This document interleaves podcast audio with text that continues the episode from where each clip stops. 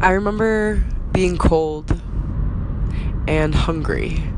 And I remember saying to myself, if you make it out of this alive, you will never complain about anything ever again in your life.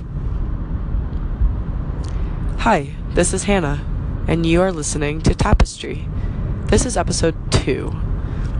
Episode two will be composed of me telling a little bit about my story, and in the most non narcissistic and selfish way. I'd like to let you in on a little bit of where I'm at. Um, because I feel like if you're going to listen to my podcast, you should be able to trust me, know a little bit about me. I have freckles and red hair, but I also was recently discharged from the military, which is a huge plot twist because I'm really a huge hippie. Anyway, the part of my story that seems to hold the most weight um, starts at Lackland Air Force Base, where I was in boot camp for the Air Force. Um, my decision to join the military had stemmed from a long bucket list of cool shit that I wanted to do with my life that I made when I think I was 10. And I still have this list and have thus far been going down, checking things off. However, I'm learning that through all of life's twists and turns, it's far more important to just be, to just enjoy the experience that you're having as it comes most naturally, instead of rushing around trying to check things off your list. So think of that the next time you're in a grocery store. just kidding. Stick to the list, stick to the outside aisles. It's very scary. I decided to join the Air Force. My cousin is in the Air Force, my family has history, and I was going to be a medic, which is great. I was going to help people, and I wanted to prove that all different kinds of people can be in the military. You don't have to be right wing, left wing, you don't have to be a wing. You just have to be a human that wants to serve the greater good. I tend to do things to the extreme um, in my life. It's been a series of extreme events from living in the jungle to joining the Air Force to driving cross country to build a life out here. But I think it's important. I think that you grow most beautifully outside of your comfort zone.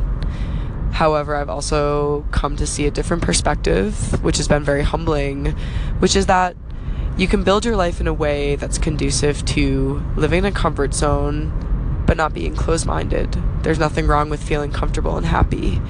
And I think sometimes we all feel a little bit of guilt for that because we feel like we're not doing enough. Anyway, back to the Air Force. I had moved out to Colorado after a stint in the jungle, which I will get into in a different episode. I was living in Panama I flew home to Boston and decided that in order to keep going on my journey, I needed to do just that. I needed to keep going, or else I would stop, which is one of my greatest fears. A silly one, not one that I quite understand, but one that exists greatly in my heart. I packed up my car, drove cross country in two days with my big brother, and started a life in Colorado the Air Force had always been in the back of my mind. Like, you know, that little voice that's telling you that you really need that midnight snack. And you listen to it because you're like, God, I need to answer to this voice at the end of the day. I might as well be happy. I was worried if I didn't answer to the voice inside my head, I would always go through life wondering what if, which is not something that aligns with my values. Little did I know that something in the Air Force, something at boot camp, something totally unrelated would actually jeopardize my life and make me think about all of the decisions I have made up until this point. I find that through the trajectory of life, we so often rush to the next decision um, before sitting in the discomfort of transitioning a little bit, which is something that I so often do and am learning from as time goes on in my wise old age of 23 23 going on 80 it feels like sometimes as i'm driving in corduroy pants and my square glasses. Um, anyway I had just started to fall in love with Colorado after a few months, but still felt this little voice, heard it loud and clear in my mind saying, You must go do this thing. You must go do this thing that's going to grow you and that's going to make you largely uncomfortable and tear you away from more people that you've grown to love. And I thought that I had to just go. In hindsight, I'm not sure I would have the intentions were still pure. I still wanted to serve. I feel very, very blessed to live in a country where I can go to school, I can have a podcast, I can be open about my sexuality, I can be whoever I want to be. I felt like it was my duty to serve, and I now am learning that lots of people feel that same way and serve every day of their lives. Working with kids, working um, in the food industry, working in churches, working serving. There are lots of ways to serve. Fast forward, I raised my right hand and enlisted in April. I then proceeded to fall in love with the state of Colorado and all of the wonderful people that I had met here until it was time for me to ship out in early September. The day drew near, our hearts drew heavy, and I was getting ready to go. And for the first time in my life, it was the most terrifying and wonderful feeling. I didn't want to leave a place. I didn't want to leave a place because I had made it. I had loved it. It felt like home. Boston will always be home. The people will always be my family. But now I had this new wonderful home and all these wonderful friends that I was leaving. And how could I? But the military isn't something that you can just so easily walk out of. Fast forward again. My best friend in the whole world, my person, dropped me off at the hotel that we were to stay in the night before we were to ship out. And everything was kind of a blur. I raised my hand again. The people I love the most hugged me goodbye. And we said goodbye, goodbye, goodbye.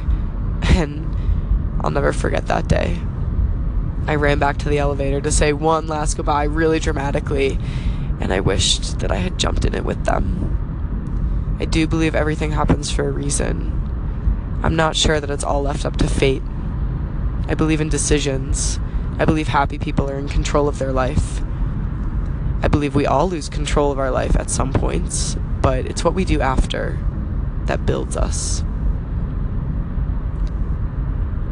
We shipped out of Denver military station. And that morning, I found myself questioning everything I was doing. But then you just do. Your body goes into survival mode. It was 3 a.m. I was sitting on the floor, Lackland Air Force Base, all of us terrified about what was going to happen next. And the next thing I knew, I was in boot camp.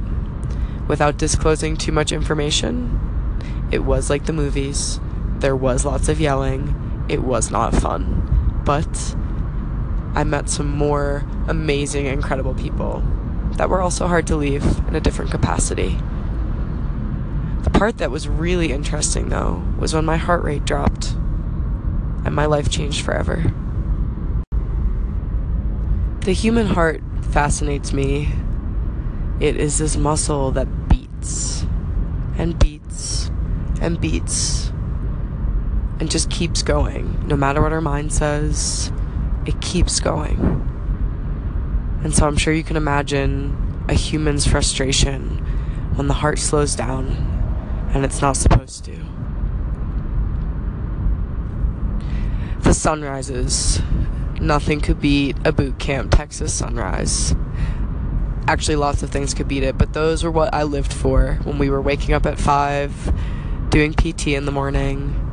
And I couldn't believe that I was living this dream and wasn't too sure if it felt like a dream or a nightmare.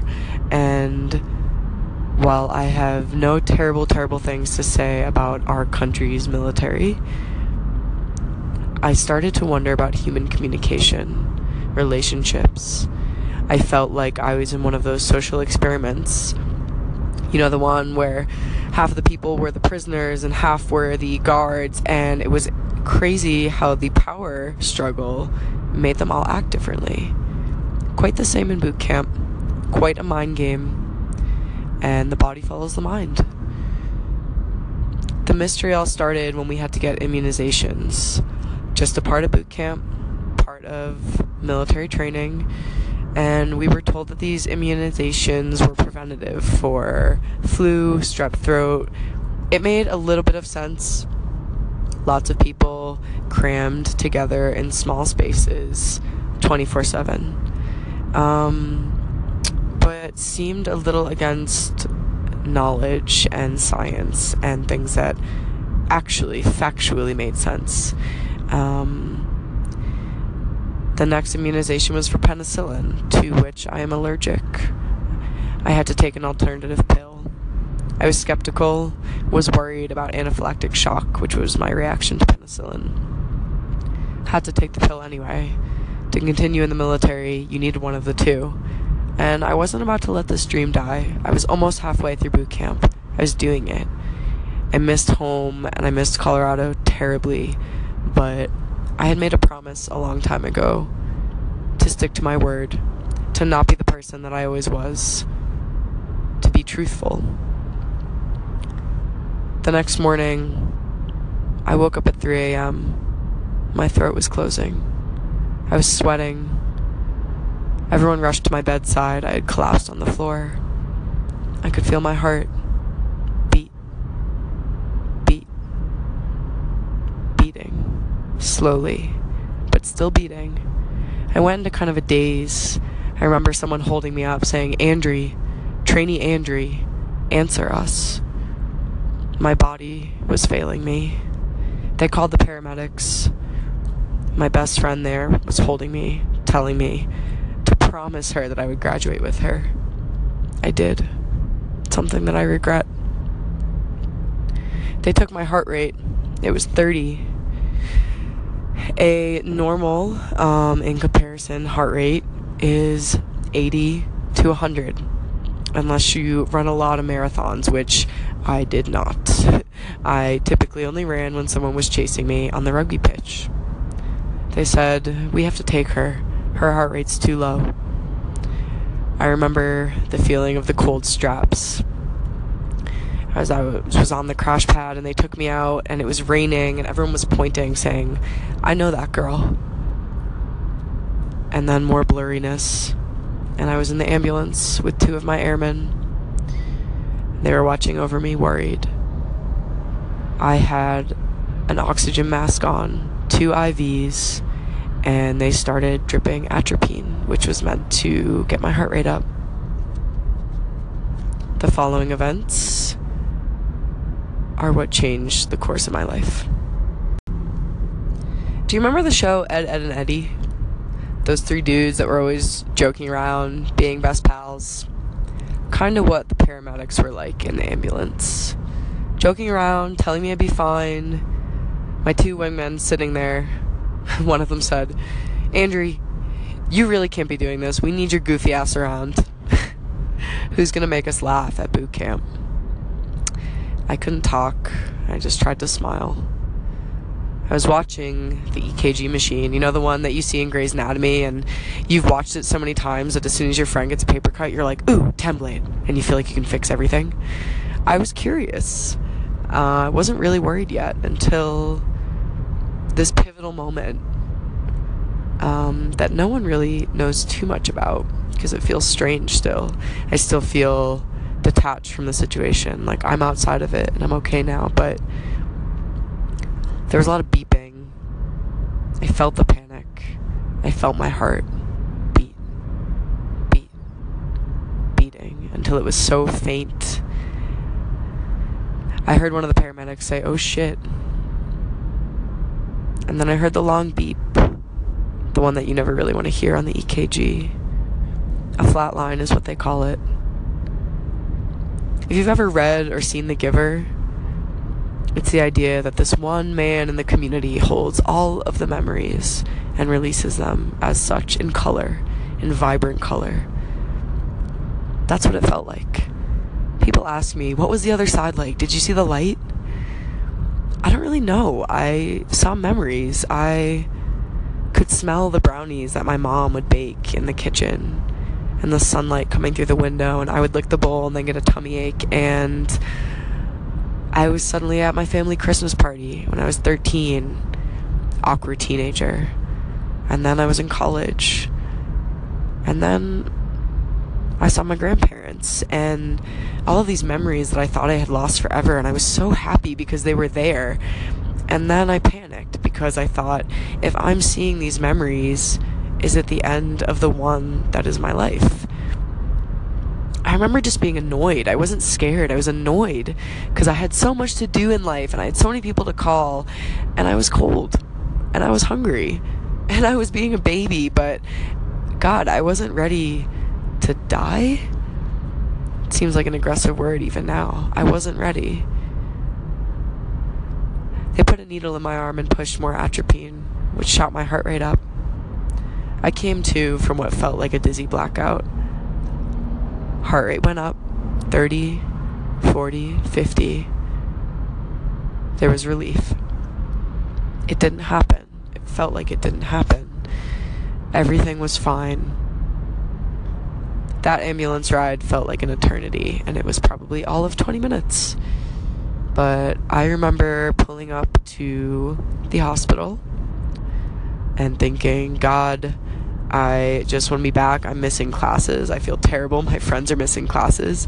Um, and it's funny, hindsight's 2020, but the things that we often find ourselves worrying about, even on a day to day life, are so minute in the big scheme of things. They matter, but do they matter? Are they worth the stress? They took me out of the ambulance, wheeled me into a room. I still couldn't talk to my family or friends. We thought it was just a minor blip, just a reaction to that pill I had taken.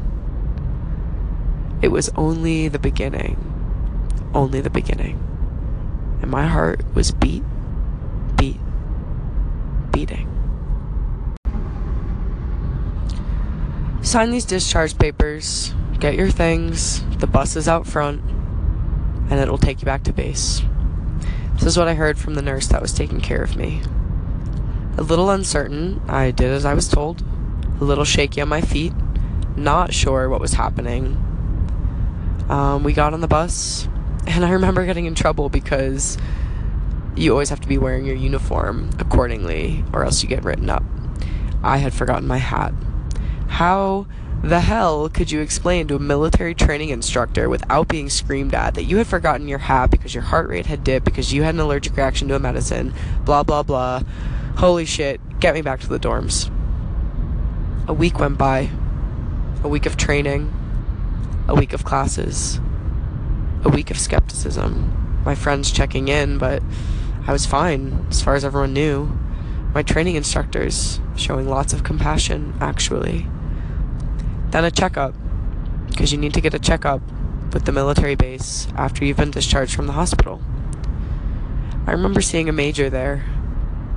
I remember being sat in this cold room and them telling me, Your allergy is terms for dismissal from the military. I started crying. I was shaking. I had no idea why I was one, upset, two, I was being told that I needed to leave, panic. Again, things happen so quickly and then so slowly in the military. Hurry up and wait. I left the room. I met with the major. She said, We want to check you one more time. They hooked me up to the machine. Those pads cold on my chest. Heart rate 30. They said, I don't want you to panic, but we have to call 911. Your heart rate is too low. I panicked, naturally. What would you do? I remember a really kind training instructor holding my hand. Everyone was looking at me like they felt bad for me, and I did not want anyone to feel bad for me. I just wanted them to fix me. I was trying to be kind and calm. I was also trying to be a trainee still. Trainee Andrew reports as ordered. The ambulance came. It was raining again. I was worried because you can be so quickly pulled away from your flight, from your only family that exists there. One wingman came with me. She was worried. I kept telling her that it would be fine. My heart rate remained low until we got to the hospital. I was admitted overnight. The kind nurse gave me his cell phone and said, You should probably call your family. I called my dad and immediately broke down. Said, Don't worry about me, but ugly cry pursued. And two of my wingmen showed up and said, We're here to take you back. What's going on? And I said, I need your notebook. I need to write the flight a letter because I don't think I'm coming back anytime soon. I was still hungry. and um, I was worried that I wasn't going to be able to explain myself to people. I was worried about my heart and its beat, beat, beat. They told me to make calls. They told me to say my goodbyes. I wrote my flight a letter and made my wingman promise to read it to them. To promise to tell them that I was proud of them and that they'd see me again one day. I hung up the phone with my family and my best friend and was taken up to the ICU where they were to figure out what to do with me next. And that became much, much part of my life. Trying to figure out what to do with the girl with the slow heartbeat. Beat, beat. We're just not comfortable having her overnight. We're not trained for this. We're not sure what to do. Little did the nurses know I was diligently eavesdropping on their conversation. One of them noticed. He said, Don't worry, hun. Your heart rate's very low. Our nurses on this floor can't quite handle it. I had just ordered dinner. and I was worried about the silliest things, but they took me up to the intensive care unit and put me on a 24 hour monitor. The kindness and compassion that I received from the staff at the hospital blow me away to this day. The phone calls they gave me after I was out of the service, everything. People are good when they're given a chance to be. I was put in my little room. The names of the 24 hour nurses changed over time. It was hard, the inconsistency, which I now value so much in my life. Showing up. Showing the fuck up for people is what matters. And everyone showed up. Lots of tests, lots and lots of tests, and I was tired and scared. I had a hospital phone, which became my best friend, like the one that you had on your wall when you were a kid, the one with the windy cord, and you'd run around the corner when you were calling your crush. I had one of those. I had a little notebook that I drew pictures in. And it was almost as if my mind went into survival mode, and I was expecting to be really depressed and sad and scared, but all of a sudden, I was the giver again. And I was choosing to only unleash these really happy, wonderful memories kind of in little bubbles as a visual. They'd follow me into my sleep. They'd follow me everywhere I went. Candy canes at Christmas. Playing in the mud as a kid. Getting drunk off cheap wine in college with my best friends. Playing rugby in Colorado. They were with me. The tests that determined that I had a heart condition that was not pre existing was the treadmill test. I loathed it. I learned to loathe it, and I had to do it twice because the first time I couldn't finish it. They set you up on a treadmill and put a mask on, which makes you feel like you're Darth Vader in Star Wars. Um, a lot more spit, though, which is disgusting. I apologize. And they print out your heart rate as you go. A typical human heartbeat is supposed to go up to about 100 when um, performing exercise. Mine went up to about a 60 to 80, which was not high enough. Still scary that my sitting heart rate was at 40. So, bradycardia is the label that was placed on me. Um, it's just a low heart rate, and it's kind of a mystery which my case proved to be. Um, you know, people from the poison control unit came in, chaplains came in. And I remember thinking, God, don't send the chaplains in yet. I am not there. um, but I met all kinds of people who were just worried about me and wanted to figure out what was going on. over the course of the next few days. I was told so many different things, but phone calls became my best friend. Calls to home, calls to my high school friends, my college friends, my friends in Colorado. They saved me. And it was amazing to me that human compassion can actually make a heart rate go up. My best friend, my human, the same one that dropped me off at the hotel, called me, and my heart rate shot up, and the doctors came in and saw me on the phone. And were mesmerized because for once in the whole ordeal, love had trumped science. It was a bit of a miracle, but the journey had just started. You know, when you're a little kid, you think there's monsters under your bed? It's a bit like staying in the ICU for seven days. Sleeping was the hardest part and proved to be the hardest part even after. I was scared to sleep because when I slept, my heart rate dipped into the 20s, would set off all kinds of alarms, and the nurses would come in and make me do flutter kicks, which I learned to also loathe um, to get my heart rate up. And night terrors would follow. What if I slipped when I was sleeping? What if I didn't wake up? But then Hannah came back and I showed up, and you have to stay positive because at least there was someone there to wake me up. I have roommates that wake me up. I am not going to let this win. The nurses were funny and joked with me and talked to my friends on the phone. I got to eat. I made friends with the chaplain and the floor manager, and people had it way worse than I did just down the hall. My best friend at boot camp said, could always be worse and it can always get better. So wherever you are in between is okay. Just stay positive. That's where I had to be at. I could either be grumpy about everything, which would have been way too easy, or I'm alive. My heart is still beat, beat, beating, and my hospital gown was my favorite color, which is maroon. I got a baked potato every night. I could talk to my friends. Bradycardic. I can live with that. She's too young for a pacemaker. I heard over and over again. My dear old dad had flown down from Boston just to be with me. We played cards and laughed, watched Modern Family, chatted. He was my hero. He always will be. Thanks, Dad.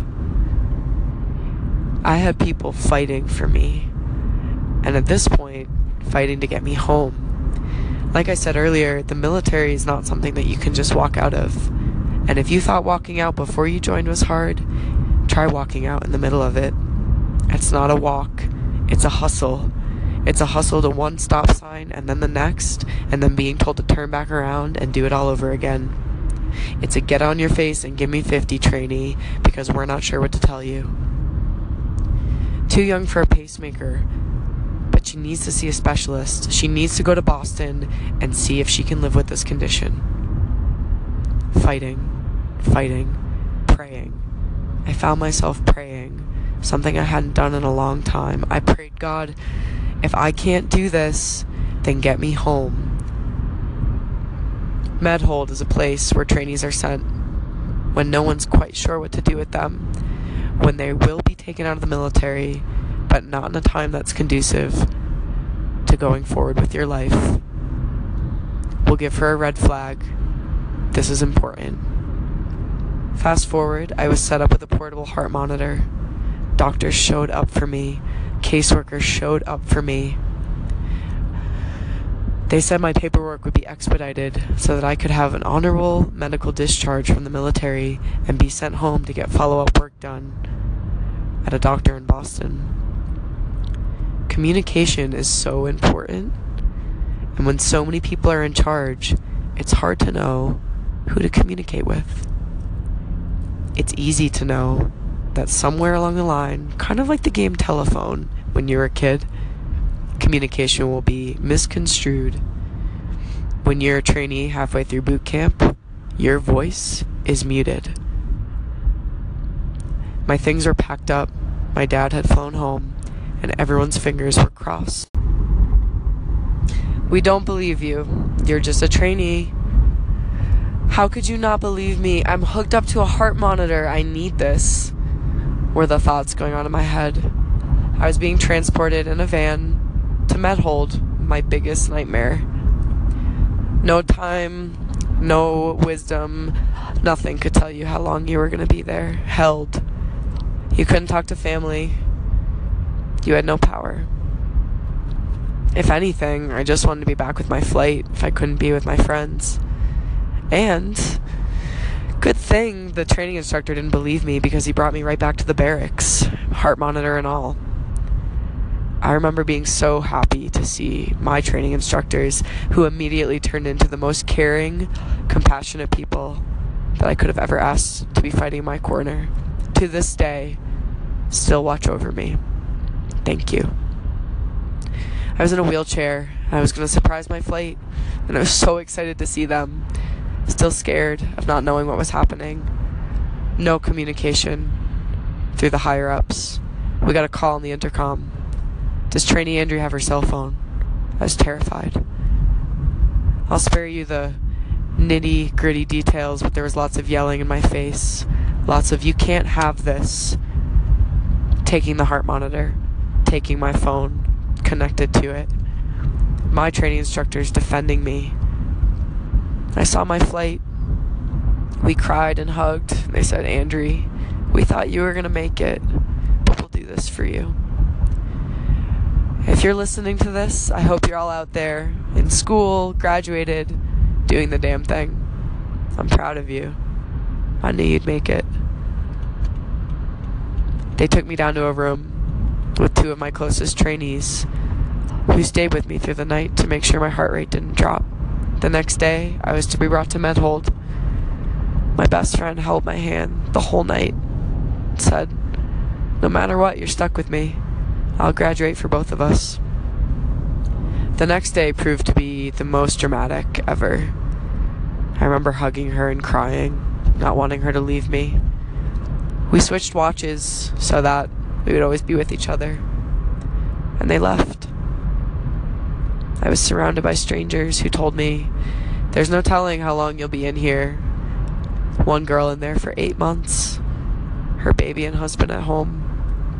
One shipping home tomorrow, excited to see his mom. And me held in purgatory with the low heart rate. The girl with the low heart rate. Beat, beat, beating. Luckily, I think I had the fastest military discharge in history. Maybe. My folder was red flagged, which means that they need to get you out because something went seriously wrong i.e., a little pill I took. Being in Medhold was a blur. I didn't want to talk to anyone. The rooms were like prison cells. You didn't know who to cross, who to talk to. You didn't know the chain of command. I couldn't be alone. Everyone was worried about me flatlining at night, which is quite a pathetic feeling, but I thought I was going home. Nothing was real, though, until they called my name, handed me info for a flight, but everything up until that point was uncertain. Getting the flight, getting to the airport, getting the right clothes on. I felt like I wanted to be stripped of all of my inhibitions, all of my clothes, everything that was attaching me to this thing, this problem, bradycardia, slow heart rate. That wasn't me. Trainee Andrew, your flight to Boston leaves at 2 p.m. Get in the van, hand back your card, and go to the airport. Was this a dream? Was I really going home? Your monitor will have to go with you. Good luck getting it through security. Beat. Beat. Beat. There were a few of us on the bus going to the airport, all being discharged for various reasons mental health, drug abuse, a slow heart rate.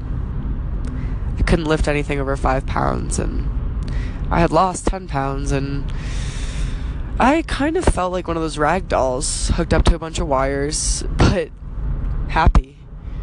I felt free. the song I'm Coming Home played on the radio, which felt a bit cliche. But they dropped us off at the airport and I could breathe. I was going home to the people who loved me. And I learned through the whole experience that positivity won't save you, but it'll make it a lot less miserable. And leaning into love instead of running away from it is a far wiser choice. People will show up for you. And that no matter what, you have to show up for them in every capacity, no matter where you are. Selflessness will get you further than you could ever imagine, and whatever you manifest for your life will happen. Whatever you want to be will be. Slow heart rate or not, can be full. And you can live the rest of your life being really, really intentional with who you give your heart to, who you give your time to. For really learning to appreciate freedom of going to the bathroom on your own, for having running water, for not being in the hospital, for being in a country that lets you speak, no matter what your views on the military are.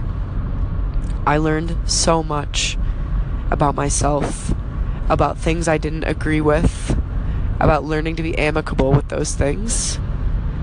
I learned so much about confidence and self love. And the journey ahead was trying, but friendship and love have prevailed thus far. And my heart rate is still slower than normal, but my heart is fuller than it was before. And I would not be who I am. I would not meet who I've met. I would not say thank you for the things I think if not having that experience. Show up. Love. And don't let anything slow you down. Thank you for listening to a part of my story. Hi, this is Hannah, and you just heard my scary military story. And from now on, I'm far more interested in hearing yours. So give me a call, call me, beat me, and share your thoughts. More of my story will unfold. Um, the time you won't know, but let me hear about what fills your heart up. This is Tapestry. Until next time, thank you.